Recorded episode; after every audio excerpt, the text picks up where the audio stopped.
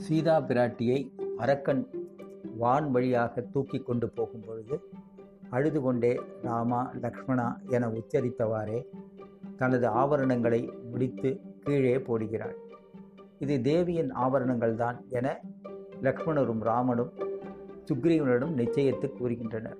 அப்பொழுது சுக்ரீவன் ஸ்ரீ ராமபிரானிடம் சொல்கிறான் நானும் தங்களைப் போலவே துக்க சமுத்திரத்தில் மூழ்கி நிற்கின்றேன். எனது மனைவியை ராஜ்யத்திலிருந்து துரத்தப்பட்டவனாகவும் நான் அவமானப்பட்டு நிற்கிறேன். நான் நிச்சயம் சீதா பிராட்டியை தேடி கண்டுபிடிப்பதில் தனக்கு உறுதுணையாக நிற்பேன் என சபதம் சொல்கிறான் சுக்ரீவன். ஸ்ரீராமனும் வாலியை வதம் செய்து இழந்த ராஜ்யத்தை திரும்ப பெற உதவுவேன் என சமாதானம் கூறுகிறார். வாலியை எதற்காக வதம் செய்ய வேண்டும்? வாலி சுக்ரீவன் பற்றிய நிகழ்வுகளை காண்போமா? வாலி கிஷ்கிந்தையின் அரசன். தம்பி சுக்ரீவன் யுவராஜா. வாலிக்கும் மாயாவி அசுரனுக்கும் பழைய பகை காரணமாக யுத்தம் ஏற்படுகிறது. அப்பொழுது மாயாவியை துரத்தி கொண்டு குகைக்குள் நுழைகிறான் வாலி. பல நாட்கள் ஆகியும் திரும்ப வரவில்லை. இரத்த வெள்ளம் பெருக்கெடுத்து வெளியே வந்தது. வாலி இறந்து விட்டார் என நினைத்து ஒரு பெரிய கல்லை குகை வாயிலில் வைத்துவிட்டு வந்து விடுகிறான். பிரஜைகளின் நிர்பந்தத்தின் பேரில் சுக்ரீவன் அரசனாகிறான். சில நாட்கள் கழிந்து வாலி மாயாவியையும் அவனது வீரர்களையும் கொன்று அந்த கற்பாரியை தள்ளிவிட்டு கிஷ்கிந்தைக்கு வருகிறான். அப்பொழுது சுக்ரீவன் அரசு ஆள்வதை பார்த்து வாலி கோபமடைகிறான். சுக்ரீவன் வாலியிடம் நடந்த உண்மைகளை கூறுகிறான். வாலி நம்புவதாக இல்லை. பிறகு சுக்ரீவனை நகரத்திலிருந்து வெளியே தள்ளி மீண்டும் வந்தால் கொன்று விடுவேன் என அவமானப்படுத்தி வெளியில் தள்ளுகிறான் இந்த நிலையில்தான் ஸ்ரீராமர் சுக்ரீவன் சந்திப்பு நிகழ்கிறது. ஸ்ரீராமபிரான் லக்ஷ்மணர் தனது பக்கம் உள்ளனர் என்ற தைரியத்தில் வாலியை மீண்டும் போருக்கு அழைக்கிறான் சுக்ரீவன். அந்த யுத்தத்தில் ஸ்ரீராமபிரானால் சுக்ரீவனை அடையாளம் கண்டுகொள்ள முடியவில்லை. காரணம் இருவரது முகத்தோற்றமும் ஒன்று. இருவரும் ஒரே வடிவம் ஒரே விதமான ஆபரணங்கள். இதனால் ஸ்ரீ ராமபிரான் சுக்ரீவனுக்கு போரில் எந்த விதமான உதவியும் செய்ய முடியாமல் போகிறது. போரில் சுக்ரீவனால் வாலியை எதிர்கொள்ள முடியவில்லை. தோல்வியுடன் திரும்புகிறான். பின்னர் ராமபிரான் யோசனையின்படி மறுநாள் போருக்கு கிளம்பும் பொழுது லக்ஷ்மணரை சுக்ரீவனுக்கு பூங்கொடி மாலையை அணிந்து செல்லுமாறு சொல்கிறான்.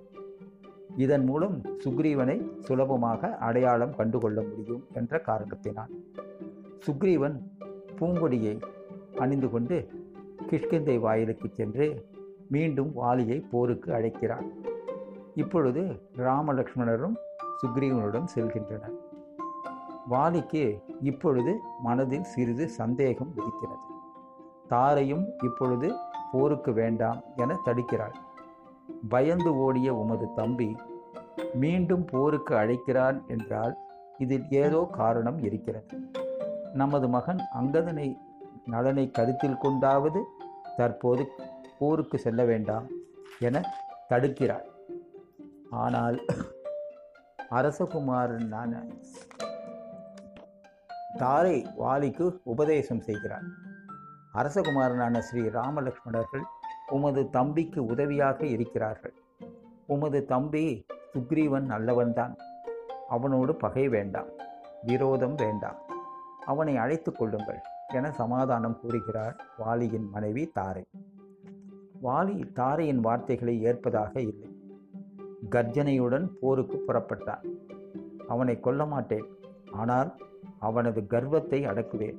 அவனை அடக்கி வெற்றியுடன் திரும்பி வருவேன் என வீரவாதம் பேசி போருக்கு கிளம்புகிறான் வாழ் வேறு வழியின்றி மங்களம் உண்டாகட்டும் வெற்றியுடன் திரும்புங்கள் என வீர திலகமிட்டு வழி அனுப்பி வைக்கிறாள் தாரை. போரில் இருவரும் சம வீரர்கள். வேரோடு மரத்தை சாய்த்து போரிடுகின்றனர். பின்னர் ஒரு நேரத்தில் சுக்ரீவனின் பலம் குறைய ஆரம்பிக்கிறது. இவனது உயிரே மாய்ந்துவிடும் என்ற நிலை ஏற்பட்டுவிட்டது. இந்த நிலையில்தான் ஸ்ரீராமர் வில்லை வளைத்து பானம் செலுத்தி வாலியை மாய்க்கிறார். இரத்த வெள்ளத்தில் வாலியின் உடல் சாய்ந்தது. ராமர் சுக்ரீவனிடம் வாலியை அழித்து மனைவியையும் ராஜ்யத்தையும் உனக்கு திரும்ப பெற நான் செய்திடுவேன் என பிரதிஜை செய்கிறார்.